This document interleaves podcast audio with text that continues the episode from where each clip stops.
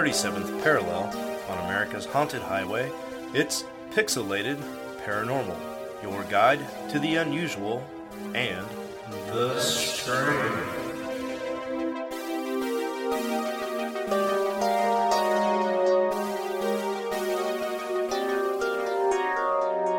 Welcome back, everybody, to Pixelated Paranormal. I am your host, Shawn, and with me, as always, is Preston. Preston, how are you? I'm good. Sitting over here in the driver's seat, just going along, along for the ride. Yeah, uh, Steven will be back with us next time around. He little little jet lagged from his trip to uh, Florida. Their flights were delayed, something fierce, and so we're gonna do something a little different tonight. And uh, I think we're gonna make it a little sexy this time around. Oh boy. so first off, Isaac, buddy, I think we're gonna dedicate this uh, this episode to you because of your sexy questions on our Ask Us Anythings about uh, the act of the act of uh, being caught mid coitus by a specter and so on. And like I alluded to at the end of last episode, I picked up a copy of Sexual Hauntings Through the Ages by Colin Waters. mm-hmm. Yeah. What's that tugging on your trousers, mate? That's a funny question, Preston, and I will get to what's tugging on trousers here in a little bit. um, but yeah, I I hang on a second. So, eh, first of all, um, I frequent the Bookaholics. It's a used bookstore here in Wichita. There's like three different ones across the city. Um, have you been to that specific one before? Which one did you? Because I always shop at the one on uh 21st and Tyler, 21st and Ridge. Yeah, that's the that's the one I went to.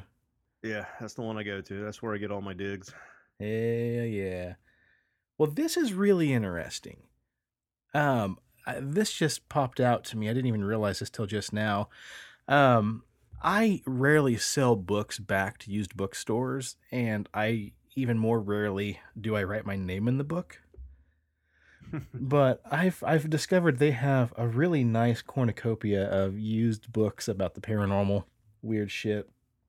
And I mentioned this a while back. Um, I picked up two used books a while ago.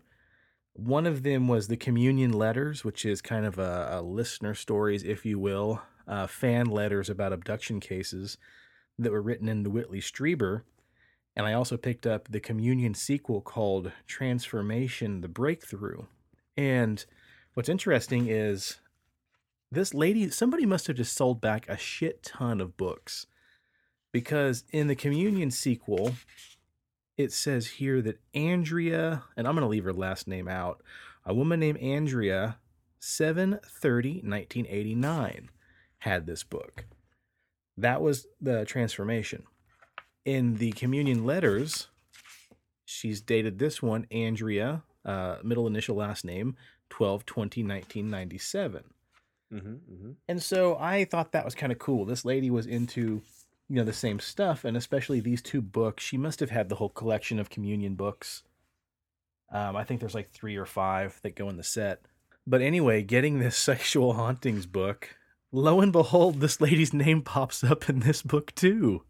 Holy shit! And this has nothing to do with aliens or Whitley Strieber or anything, but it says Andrea, middle initial, last name, 5 4 1996. Damn. So this episode goes out to Andrea too. Isaac and Andrea, no relation. They've probably never met. But I wonder how many other books of this lady I've bought. Let me check one more real quick here. I also the fourth book and the last book I bought from uh, Bookaholics is Intruders, The Incredible Visitations at Copley Woods. Holy! I'm systematically buying this woman's entire paranormal book collection. Holy shit! Andrea, Between middle initial, next- last name. What? Next between now and next show, I need to dig out my uh, Mary Ellen Guiley's uh, Bible to the Occult and see if her name is in that. I guess so, dude. Yeah, this is uh, August 28th, 1992. So, huge shout out to Andrea L. because you are supplying us with a lot of information and a lot of subject matter. So, you truly are our woman in the streets. So, um, you you said you had something interesting to start the thing off with here.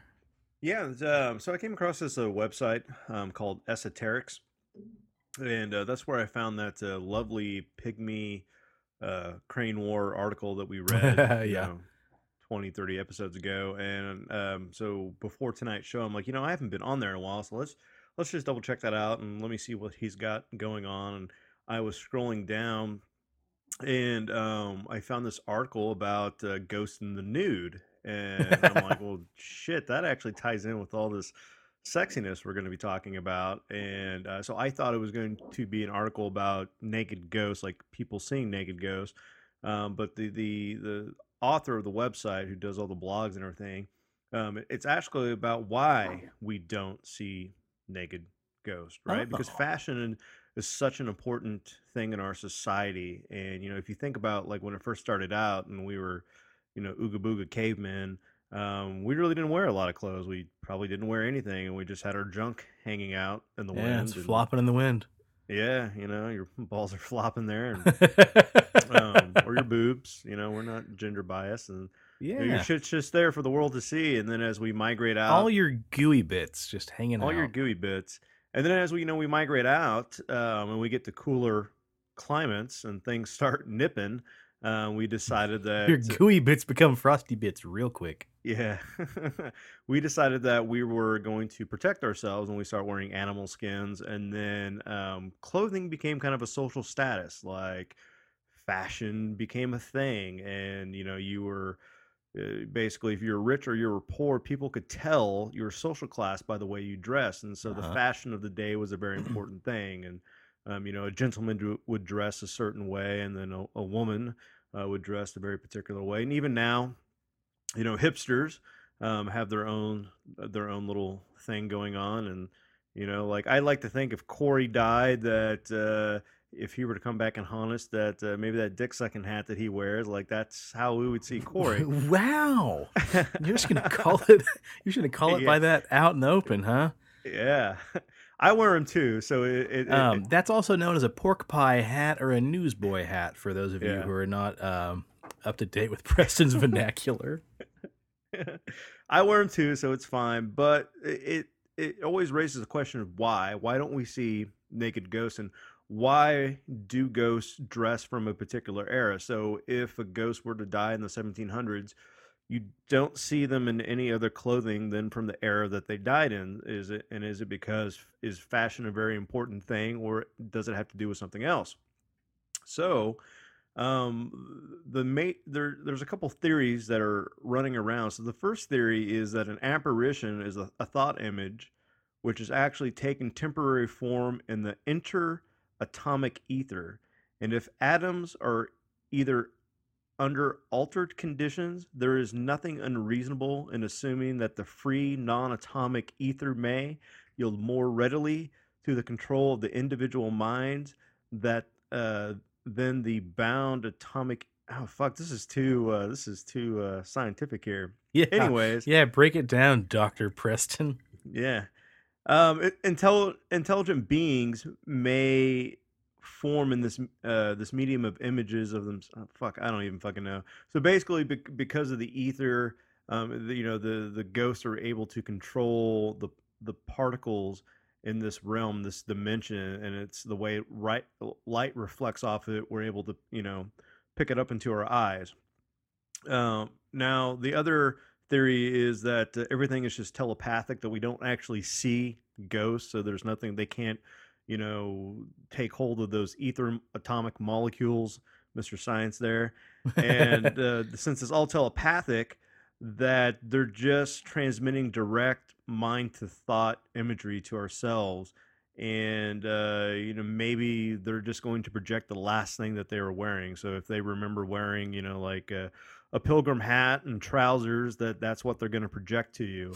Oh, okay, yeah. Um, Because that's a lot easier to take in than you know if grandma wants to come a knocking, um, her titties are a flopping. Like you, Wow. maybe you can't, maybe you can't handle that. So she's got to be like, well, you know, he always liked, or you know, always He I always was- liked it when my titties weren't a flopping, so I Yeah. guess I'll wear a blouse. Yeah, you know, like you know, you always remember fucking grandma when you talk about grandma. Like grandma wore this blue dress, or you know, this yellow dress with sunflowers or some shit. So then grandma's like, "Well, I'm gonna telepathically put that image in his mind, so it's more appealing to him, so he's not as frightened about it." Um, then the another Victorian era author surmised that uh, being a, a clothed ghost is no different than when a snail, crab, or other creature utilizes the elements around them to fashion its shell. So that the you know a ghost could utilize like water molecules or whatever it was, and then form the clothes to clothe it. So while it was interacting in this realm, it had something to wear. Uh huh. Uh huh. So uh, you know, you know that I guess it leaves us to wonder if ghosts are subject to fashion trends. If you know, if you died in the 17th century and tastes have evolved, that uh, maybe you should replace that shit with uh, a fedora and a suit suit. Huh. Yeah. So I really butchered that because uh, I did not think that that was nearly as scientific when I read it. And I'm like, holy crap! That does not sound good when I'm talking about it. Oh man. Yeah. Well, you know what? If nothing else, you at least added to the conversation. Yeah, you know, I, but I, I think it makes sense if you think about it. Like we could not handle seeing naked ghosts. Like that would probably just freak us the fuck out. So it's Right. easier for them to project clothes on themselves, so that uh, the experience is, uh, you know, less frightening.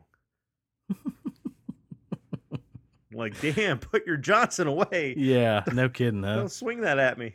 well, you're in luck, buddy, because I've picked out five specific stories, somewhat chosen at random, and we might just get a taste of what it's like to see a naked phantom.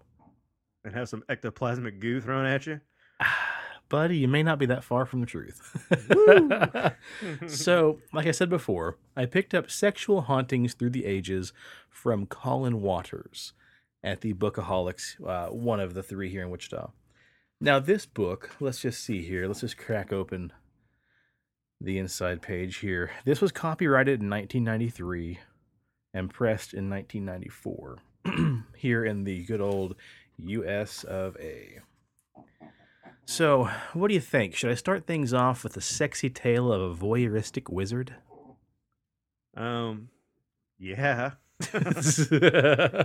now, forgive me, guys. I will Hit me with your wizardy. right. I will probably be just be reading these word for word for the most part, but they're all very short stories. So, the first story tonight will be called. And you know what, guys? Maybe turn the lights off and um, I don't know, light a candle or something. Get Light a candle. Yeah. yeah, yeah. Pour yourself a glass of wine. Put on Uh-huh. some Barry White. don't put on Barry. White because you're putting on us. Oh, well, I mean, one one earphone is us, one earphone is Barry White. yeah. Boom, boom, boom. and we should go ahead and give a warning. I don't think these stories are going to be too racy. I don't think they're going to get too raunchy in nature. However, I cannot foresee the future and tell you how racy or raunchy Preston and I will become. so we're going to call this NSFW, but the N I think is going to be lowercase because maybe maybe it's an MNSFW, maybe not safe for work. So if ever there was a time when you wanted to listen with your headphones in at work, this may be the episode. yeah. Or you may- already said cocksucker and titties. so. That's true. Um, if you don't want to make any unwanted friends, you may not want to listen to this out loud, or else it may attract some other strange in- individuals. Uh, who knows? Maybe we'll maybe we'll be some matchmakers, Preston, through all this. Yeah. Mm-hmm. Let me Get get, on the love train. Pixelated paranormal love train. Mhm. Ba-dum, ba-dum. All right, let's get things started here. The voyeuristic wizard. Pendle Hill has a reputation as the haunt of witches stretching back hundreds of years. Perhaps it's not surprising then that where witches are found to be, so are wizards. Though it is not one wizard in particular, in ghostly form, who is renowned in such an area of Alderley Edge, Cheshire. This particular ghost was well known for his endless fascination for peeping on courting couples who used the peaceful area for daytime romance. A number of couples have reported a naked, bearded man watching them from behind bushes or disturbing their open air lovemaking on a number of occasions. Oh, Though many may put the incidents down to local peeping toms, others believe that the voyeur is the ghost of one of the ancient Pendle wizards of the area. One such wizard is commemorated in a verse to be found carved near a local well. Drink of this and take thy fill, the water flows by the wizard's will. And this is said to be a haunted well, haunted by the loving spirit of said wizard. Many couples come to the well to drink the water if they're having trouble having children. They think that while once barren, by drinking the water, they can be cured and then procreate without any other troubles. Is that is that because the wizard spent his life jizzing in the well? So like oh no. now is imbued with his magical wizard jizz. And the village is just full of a bunch of babies with big beards when they're born. Yeah. Wow. Oh. Yikes. Though no one can tell when the first modern haunting took place, one tale is told of a beautiful girl who told her parents that she had been watched by a naked little old man with a long white beard. Shortly afterwards, during the heat of the summer, a young couple lay on the grass in the same area, kissing and showing their affection for each other. A naked old man with a long white beard came out of the bushes and startled them. Though he made no attempt to talk or touch the couple, he did walk by them, suddenly vanishing into thin air. Another sighting of the ghost was made by a retired police officer who was picnicking in that same area with his wife. A short while after, they both felt like they were being watched. Without drawing any attention to the fact, they made a plan to grab hold of this offender. Thanks to his police training, the man was able to leave his wife eating her picnic lunch while he quietly encircled the area in order to come up behind the peeping Tom. Slowly creeping towards the area where the man had been seen, the ex policeman was surprised to find a naked old man, short in stature, with a long flowing white hairy beard. Once within reach, the ex police officer rushed forward, ready to make a citizen's arrest.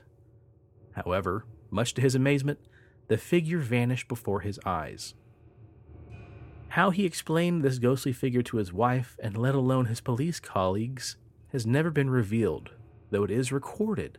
The couple spent their days out elsewhere from then on, never picnicking in the haunted courtyard ever again.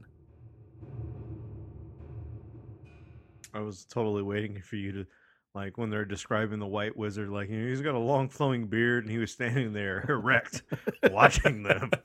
Just stiff as a Yeah. water fountain in the middle of the courtyard. they went to go grab him, and everything disappeared, but his floating penis. right. Hello. Oh, okay. So this next story, it is going to go out to your brother Jason, the ghost of the sex crazed cat. oh. It was in the early 1800s when Mr. Edward Maynell, the nephew of Lord Halifax and a keen collector of ghost stories, took great pleasure in repeatedly telling the extraordinary ghost story concerning a haunted, sex crazed cat. In the story, like any other classic story, the event happened to, quote, not me, but a friend of mine. so that's a great way to start a story. This happened to a friend of mine. Definitely not me. The unnamed friend, let's refer to him as Edward Main, had taken a break with some friends in the Eastburn in order to relax after a very long period of work and research. Arriving at Eastburn, he was surprised to find a party taking place with a number of his close acquaintances.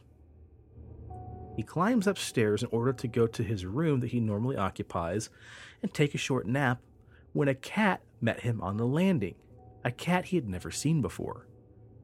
The cat put on a show of great affection for the man, excitedly rubbing itself around his feet in such a manner that Maine suddenly realized the cat was becoming sexually excited and started going through the motions of mating with his shoes. In addition, it embarrassed him by whining strangely and trying to climb up his legs towards his genital area. Desperately shaking free from the cat, he succeeded in reaching his room. Maine managed with great difficulty to shut the cat out and dressed for dinner, only to be met by the strange cat and its even stranger sexual behavior once more as he walked down the landing towards the stairs. Now he's quite relieved when he gets downstairs to meet everybody for dinner because the cat didn't follow him. After dinner, Maine spoke to the host about the strange cat trying to get his jollies off on his shoes. The host looked at him puzzledly and said, That's very strange. There's lots of neighborhood cats in the area, but I've never had a cat in the house, nor have I ever owned a cat myself. Now, Edward Maine dismissed the matter from his mind, only to have been confronted by the problems yet again when he departed for bed. The cat once more began its excited show of affection on the landing, this time climbing beyond the waist of his pants, almost to his neck, before Maine could detach it from his clothing. During the following day, which was Sunday, the cat continued the sexual onslaught on Maine's shoes, whining hysterically and attempting to climb his clothing. However, each time, the house owner could not find the cat or evidence of a feline even being in the home. That evening, it was not on the landing, but instead somewhere else that Maine encountered the horny cat again. It was early in the morning when he awoke with a startle. Something was pricking his body. And he put his hand to his body to find something wet and warm there. Lighting a candle, Edward Maine found that his nightshirt was covered in blood. Down one side of his body, and in his bed was the cat which had bothered him so much during the day Maine was so outraged, with one swipe of his hand, he dashed the cat. It flew across the room. Suddenly, he felt the hair on the back of his neck stand up and cold air filling the room.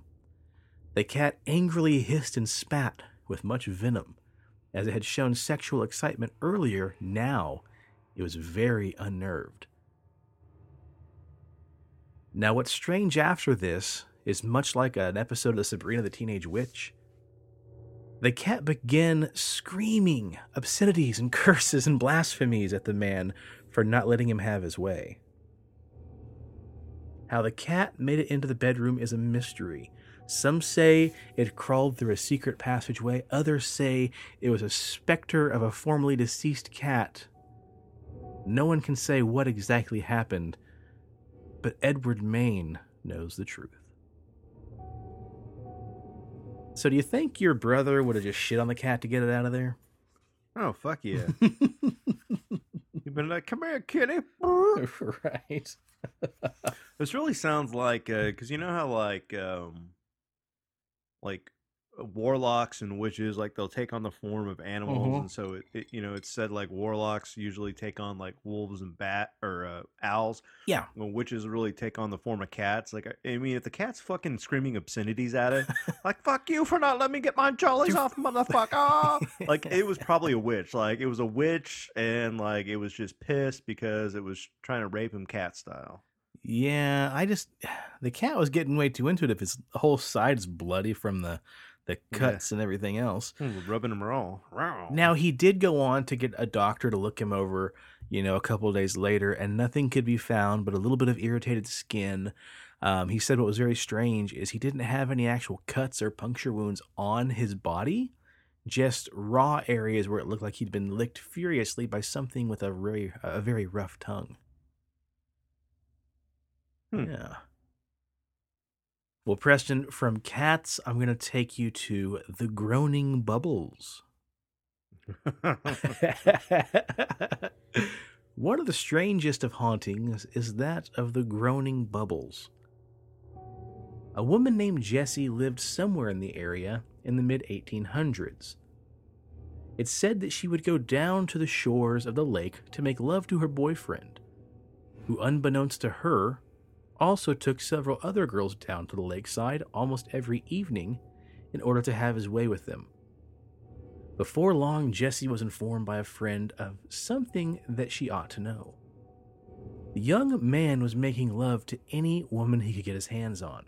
Even worse was the fact that he was already engaged to the flaxen haired daughter of a rich local farmer. She was too oblivious to her fiance's philandering ways to even realize he was bedding several women down by the lakeside. Though shocked and distressed by the revelations, Jessie's evenings of passion meant too much to her to let him go. So the story goes of the groaning bubbles that whilst engaged in sex at the water's edge, Jessie told her lover that she was aware of his future engagement, but that if he went ahead with the wedding, she would inform the rich farmer and his daughter of all that she knew. Though he protested his innocence, he knew he had been found out, and that his chance of marrying the fortune was all but lost. The young couple lay there in their naked embrace. Meanwhile, the young man formed a plot in his head. Mounting the young girl once more, he engaged in a passionate love-making so intense that his lover was completely oblivious to the water's lapping edge just beyond their heads. As her passion reached a climax, her lover maneuvered her body over the shallow edge of the lake until, with a quick movement, he pressed her head beneath the water.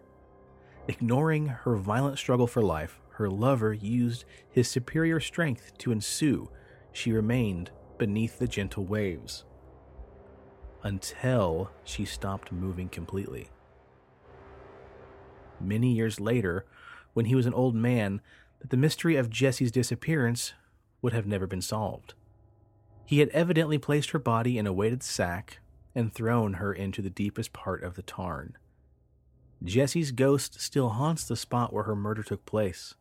It begins with the sound of strange, bubbly, orgasmic moans and panting, which then stop abruptly. After a silent break, lasting only seconds long, a series of bubbles breaking the surface of the water's edge will slowly let out painful, pitiful moanings and cries for help, just as it did the day that Jessie died at the throes of passion at the hands of the unscrupulous lover. So that's the story of the groaning bubbles. I mean, at least she got her rocks off before she died. Fuck, man. So- Going out doing what you loved. What they loved. That's not fair. Doing what they loved. I mean, I'd be more pissed as a ghost if I died like seconds before, you know, reaching coitus. Like that would piss me off. But I mean, at least she's like, oh, oh, and then died. So you know, I'm going to add that to the top 10 things I never want to hear you ever do again. Gross. Oh, man. Well, everybody blow your candles out. Turn the lights back on. Preston shit, Preston shit the bed. Mm. Well, buddy, check this segue out. Speaking of bubbles bursting and beds being shat in, I'm going to tell you the old story about the ghosts who broke wind. Ooh. hmm It would seem that in the 18th century and early 19th centuries, that St. James Street in London was a street containing many haunted buildings. A short account in a magazine of the mid 1800s recalls the unusual tale of one particular house which nobody would inhabit because of the obnoxious sounds and odors that closely resembled that of people violently breaking wind. Early tenants in the building would wake to find themselves surrounded by an odor which was variously described as rotten eggs, rotting cabbage, or sulfurous fumes. At first, bad drainage was suspected, but repeated investigations failed to find the cause. The nuisance went from bad to worse until everybody in the owner's home vacated the building and let the rooms instead, which means they basically couldn't live there anymore and tried to rent them out. This was no solution, however, for within a very short time, tales began to circulate. Before long, even weary travelers became aware of its reputation for bad smells and would not stay in the building very long. The sounds of breaking wind could first be reported around 1750 when a new owner took over the building. After buying the place, a very fair amount of restoration work was undertaken. The ancient wood paneling was temporarily removed and the walls beneath were treated with some quick lime, evidently used to cure bad smells. This only seemed to make matters worse, for when the panels were put back in place, sightings of strange, transparent, unclothed figures apparently drifted in and out of the rooms at night, laughing silently to themselves as they would compete with each other for who could break wind the loudest.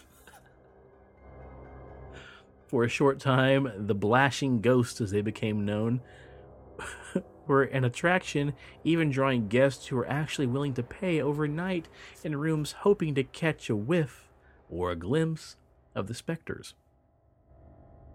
However, within a short time, the novelty value ceased, and the new owner, unwilling to occupy the building himself, could not find anybody else who would stay as a paying tenant. Other owners took over the building and all evidently unaware of its ghostly reputation.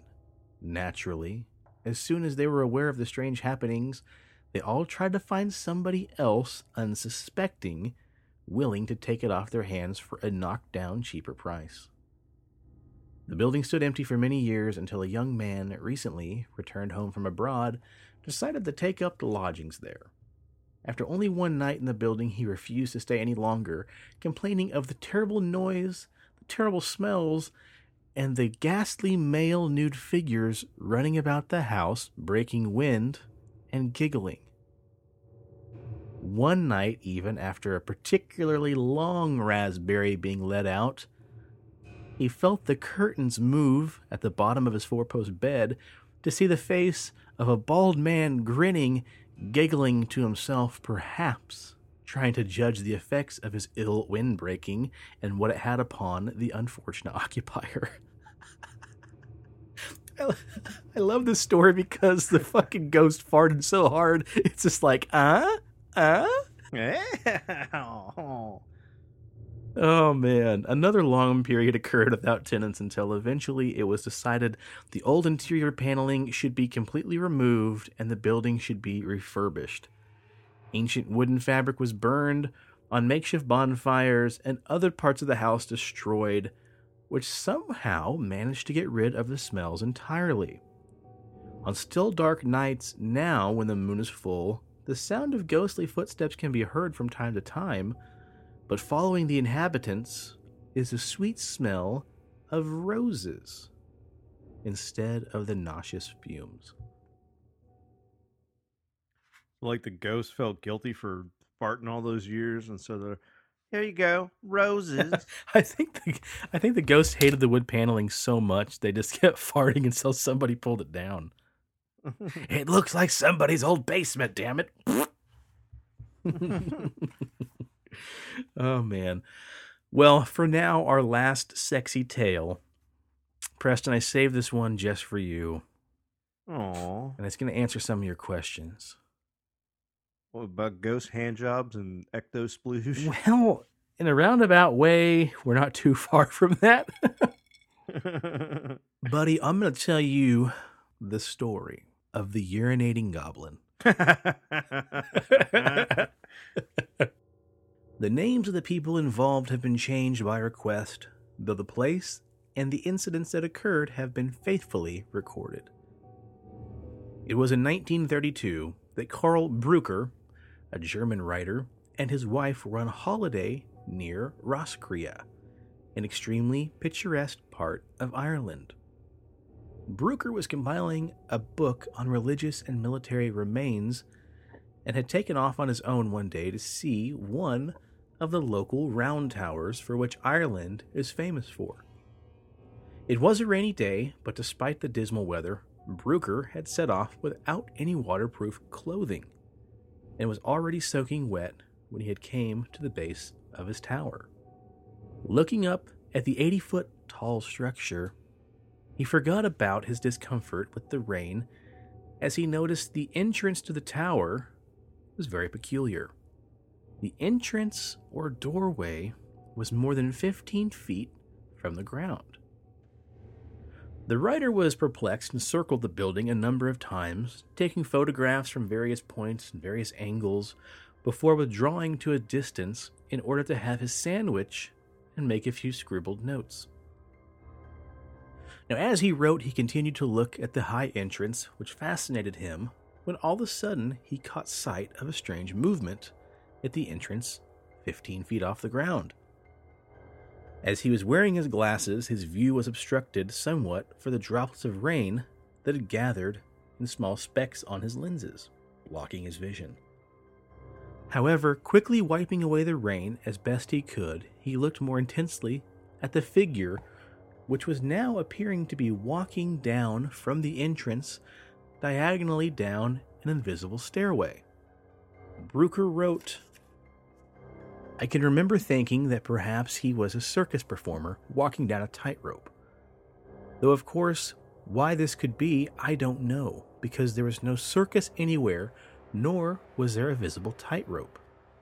And why he'd be practicing in such awful weather is beyond me. The German visitor decided to take a closer look, but by the time he reached the base of the tower, there was no one to be seen. Walking around the building from side to side, Bruker immediately became aware of what he presumed to be a small boy, dodging backwards and forwards as if trying to hide on the opposite side of the building. As Bruker went right, the figure went left, and vice versa. Bruker then wrote on his theory. By now, I was wet and bad tempered and certainly not in a mood for playing games, so I began to walk away. As I got about 10 feet from the base of the tower, I became aware of someone small walking behind me and giggling stupidly. I continued to walk a while, pretending not to notice him, and then suddenly I stopped in my tracks, turned heel. Bruker was not prepared for what he saw. Trailing behind him was a tiny figure of a man, three feet tall, naked except for a brown floppy hat. I can only describe him as a goblin, said Bruker, who's recorded the fact that the sheer ugliness of the man's features made him sick, for he was covered in warts, had a large misshapen nose, and worst of all, he had a depor- he had a large, disproportionately thick phallus which hung almost to the ground. oh, he's got, he's got a Bill Johnson. Big John Wiener. Uh, Oh, the goblin seemed fully aware that I was unable to take my eyes off his giant member, and giggling like a maniac, he began to swing it around like a. he began to swing it around and around like an enormous piece of rope. At this point, I was walking backwards, stumbling, and tripped over a rock. The hair on the back of my neck began to stand on end. As I, as I did, so did the ugly, misshapen goblin rush towards me. In fear of danger, I held my hands to my face, expecting a blow. When suddenly, something hot and wet began to hit me. Pitter patter. The goblin was urinating on me. As soon as I looked up, now in anger more than horror, the ugly being began to fade away slowly, taking on the appearance of a ghost you see in the movies. With a strange dance, he began to laugh loudly.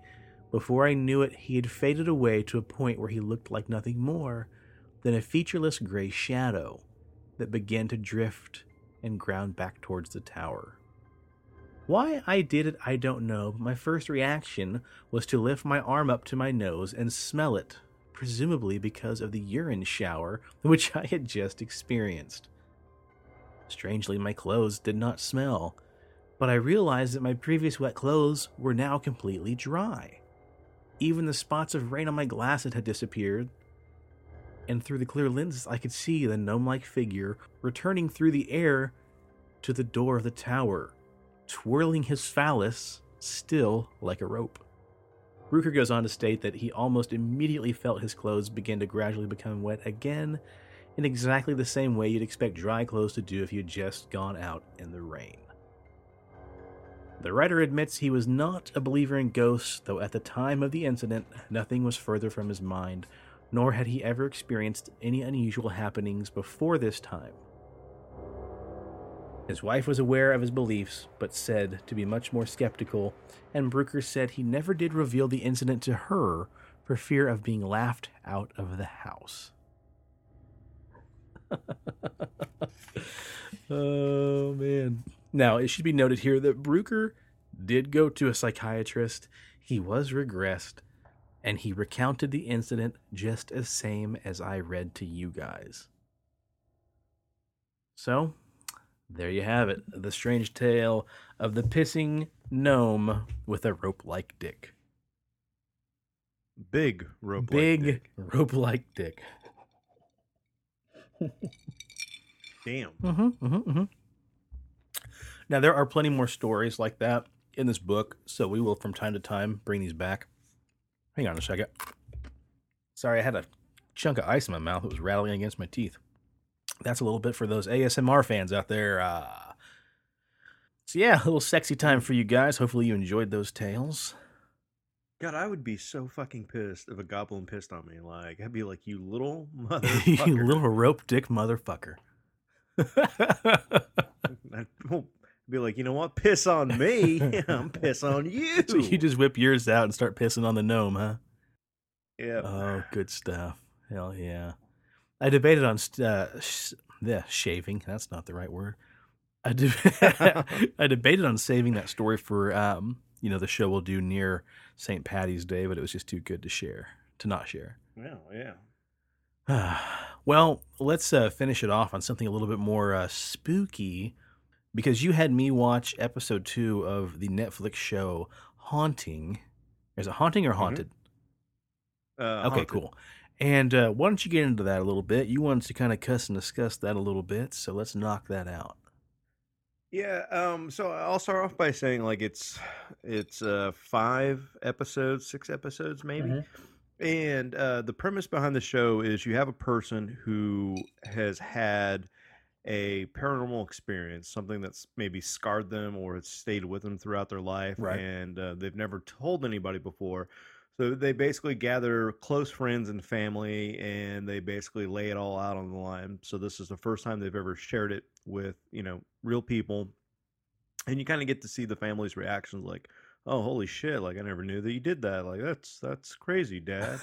and so the the first the first episode um I, I can't remember the guy's name but he basically tells the story of um you know his mom and dad were uh on the road truckers and um so they moved around a lot and they were getting ready to um i don't know i guess locate to this uh town in pennsylvania and they were going to rent this um uh, apartment and they were they were stopped at this motel and he remembers like waking up and uh, they're over at the diner and they're eating breakfast and they hear this horrible scream and this man runs across the parking lot butt ass naked with an axe and just fucking hits somebody in the skull cracks her skull open blood's all over the place and he's basically watching this axe murderer go to town people in the restaurant are freaking out and they're trying to bar the doors so this guy can't you know get in and he's just running around the parking lot naked swinging away.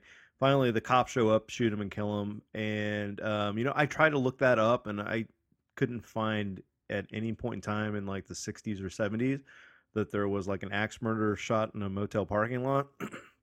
So don't know if that's true or not but then he, he goes on to tell this story about um, how they rent this apartment and um, you know they're in there and he starts hearing this this voice this whispery voice calling his name and he tries to tell his parents and his dad just beats the shit out of him like go back to bed boy. You don't know. You're just seeing shit. And so the kid's afraid to you know basically tell anybody else what's going on and uh, you know another week goes by and uh, the closet door swings open and there's a lady in white that's hanging from a rope mm-hmm. and you know then it goes in a little further one night he's taking a bath and then like all of a sudden he's pulled under the water and when he gets back up like the whole bathtub is covered in blood and his mom comes in because he's screaming and she's like wiping the blood off of him and just has this look on his on her face like oh you know i believe you but we're not going to say Mhm. anything So then they they go to move out, and the the landlord's like, "Wow, you know, I'm really shocked that you guys lasted that long." And they're like, "What the fuck are you talking about, dude?" And he's like, "Well, you know, the last lady that rented that apartment, um, she killed her kids in the bathroom and then hung herself in the closet. And uh, right, like the you know, two days before you guys moved in, um, I had to retile the bathroom and recarpet the closet." And so the little boy was like, "Oh, holy shit!" So basically, it goes on that the the story the you know the, the lady in white follows him and um, you know he's in this new town and thinks everything's better and he's riding bikes with his best friend and then they're at night riding around going home and he sees the lady in white and he like stops his bike. She disappears he gets hit by a car and like he you know almost dies. And so essentially he says that you know i'm seeing the lady in white again and i really think it means that i'm going to die anytime and you know you, you don't take your life for granted and uh, so that's the end of episode one. You're like, oh man, this is this is pretty fucking rad. Like uh, I'm starting to like where this is going. Mm-hmm.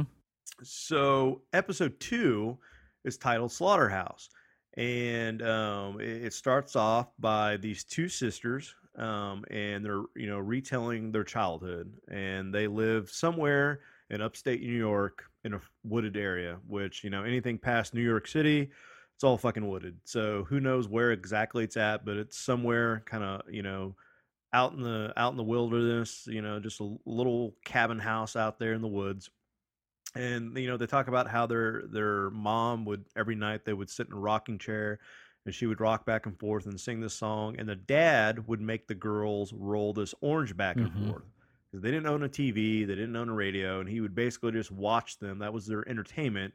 They had this game of like soccer orange, hockey orange. I, you know, they didn't really explain it, but basically they would have to roll this orange back and forth to each other. And if they screwed up, you know, the dad would, you know, slap them in the face and tell them they were dumb. And so kind of this abusive relationship, right? And so the next scene, um, the girls are talking about how their dad would bring home uh, what he called strays. So he would go out to the bars and he would find people who were hitchhikers, people who were out of towners, and they would get drunk and he wouldn't bring them back to the house and you know they'd drink moonshine and the you know play the piano. And then the mom and dad would fucking kill them Mhm. and chop them up into the bits. And so um, the one of the girls said you know the next day we always knew what it meant when dad would say you know i'm taking a trip out into the woods because he was disposing of the bodies it goes on a little bit further and you know the, the, they show this scene uh, where the dad's reconstructing um, or they're reenacting the scene where the dad is having this weird satanic ritual like out in the forest and he's trying to conjure up spirits um, and like all this weird crap happens. And then um, eventually like one of the daughters runs away and then um, the other girl had a son, and now the the grandfather's trying to teach the son about how to murder people. Like, you know, you gotta you gotta take lives, and this is how you gotta skin them, and this is how you have to do all this. Yeah, stuff. yeah. Uh, um, then uh, you know, now the the parents are in their seventies, and the mother starts to hear these voices. And basically strangles the old man, and then calls up the grandson. Is like, the voice has told me to kill Grandpa. The voice has told me to do it and like he shows up and like you know grandma's like you know blabbling in the corner and the granddad's dead. So he inherits the house and uh he's down in the basement and he finds all these trophies that the grandfather had collected over the years. So every time that he killed somebody he would keep something like a necklace an earring um, lock of hair you know whatever it was he had a trophy for all all these murders. And so the grandson on this television show says like I just burned it all, like I got rid of it, I destroyed Right. the evidence.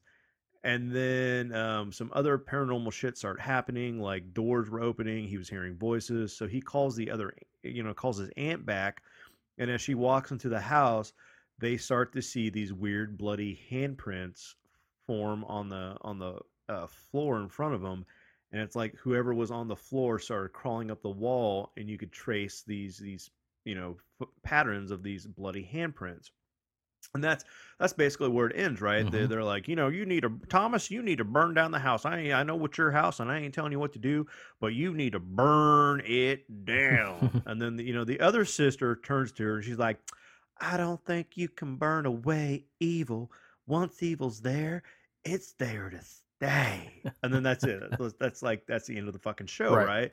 So I'm thinking like, holy fuck! Like if this is for real, how did we like? How did we miss one of the largest serial killers in you know America's? Like this is more than Ted Bundy. Like we're talking like hundreds of people of strays that uh, mi- missing hitchhikers and you know people on the roads.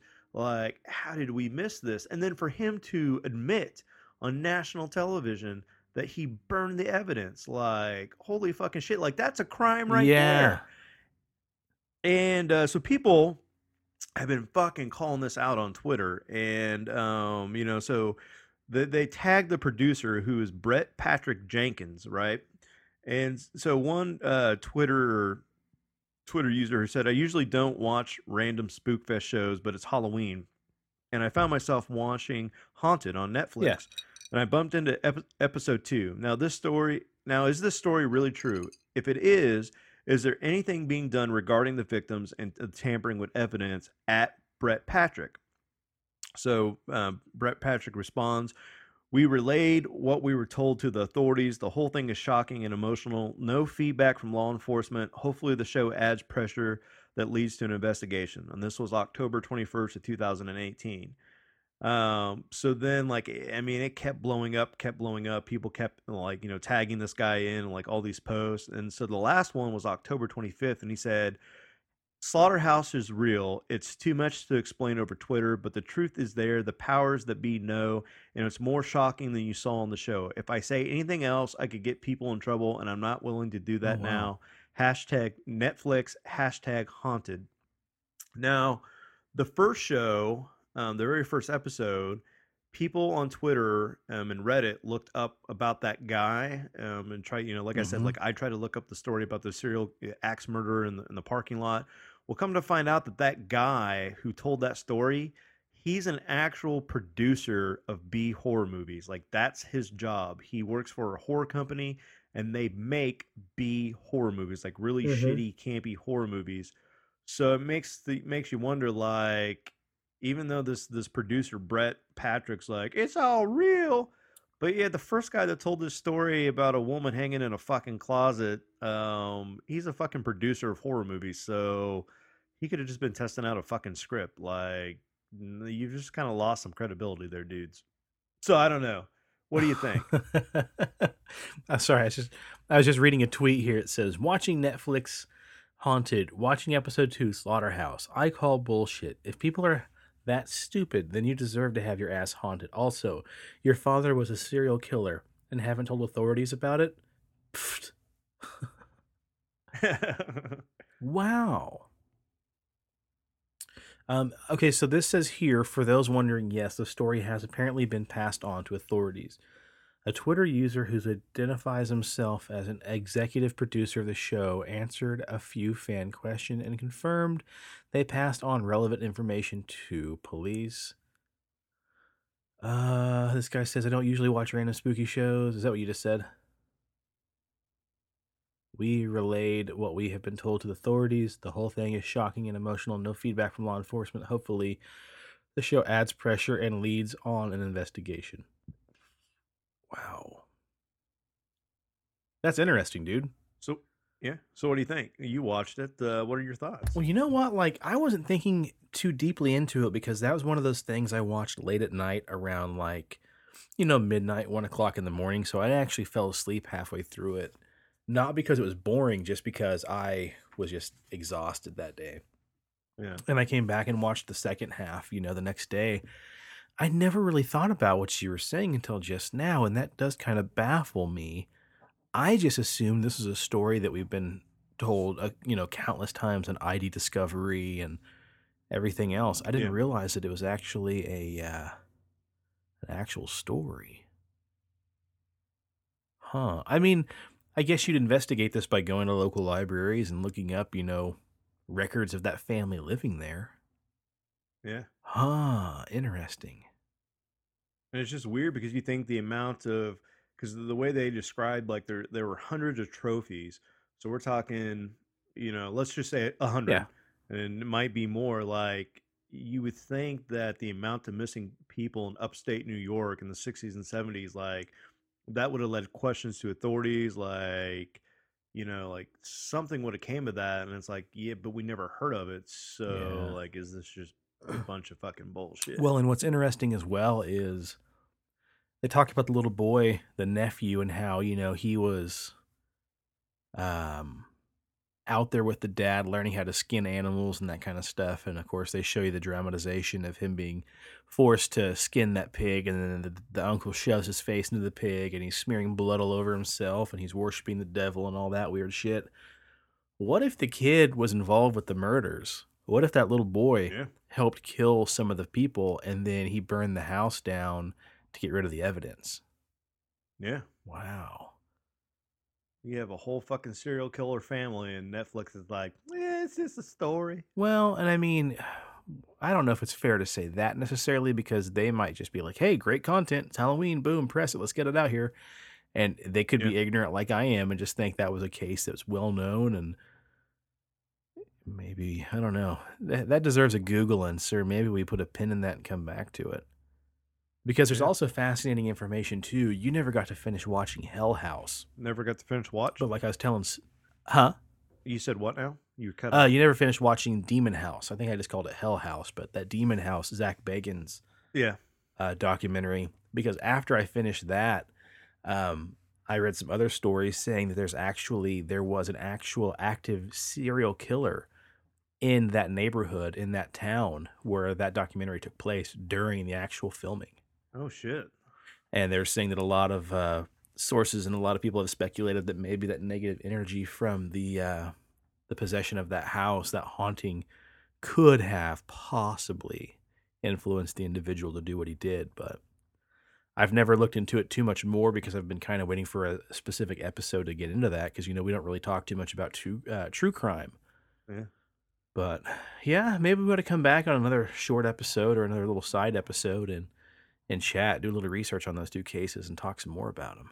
yeah yeah Yeah, I never, I never really thought of it the way you are, and the way I guess the rest of the world is thinking about how like they just admitted on on television that their dad was a killer and hundreds of disappearances. That's really strange, man. yeah Super creepy, huh?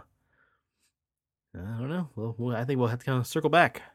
And the fact that like the grandma, like they admitted that the grandma killed the dad, and like what the fuck happened to grandma? Like where's grandma? Like grandma's a murderer. Get her out of that nursing home. Yeah, no shit. Yeah, that's very true too. I just I chalked it up to backwoods law, And like it just got dealt with. But huh? Well, she put old And Fred out of his misery. Moving on. Yep. He was a lame horse. That's how we do it. well, and you know, a lot of shows have have been proven to be uh, guilty of fabricating stories just to get you know viewers and and to get ratings and whatnot. So you never know. Yeah. It's it's hard to say, and you know, it's just like Hollywood movies, like The uh, Haunting of Connecticut.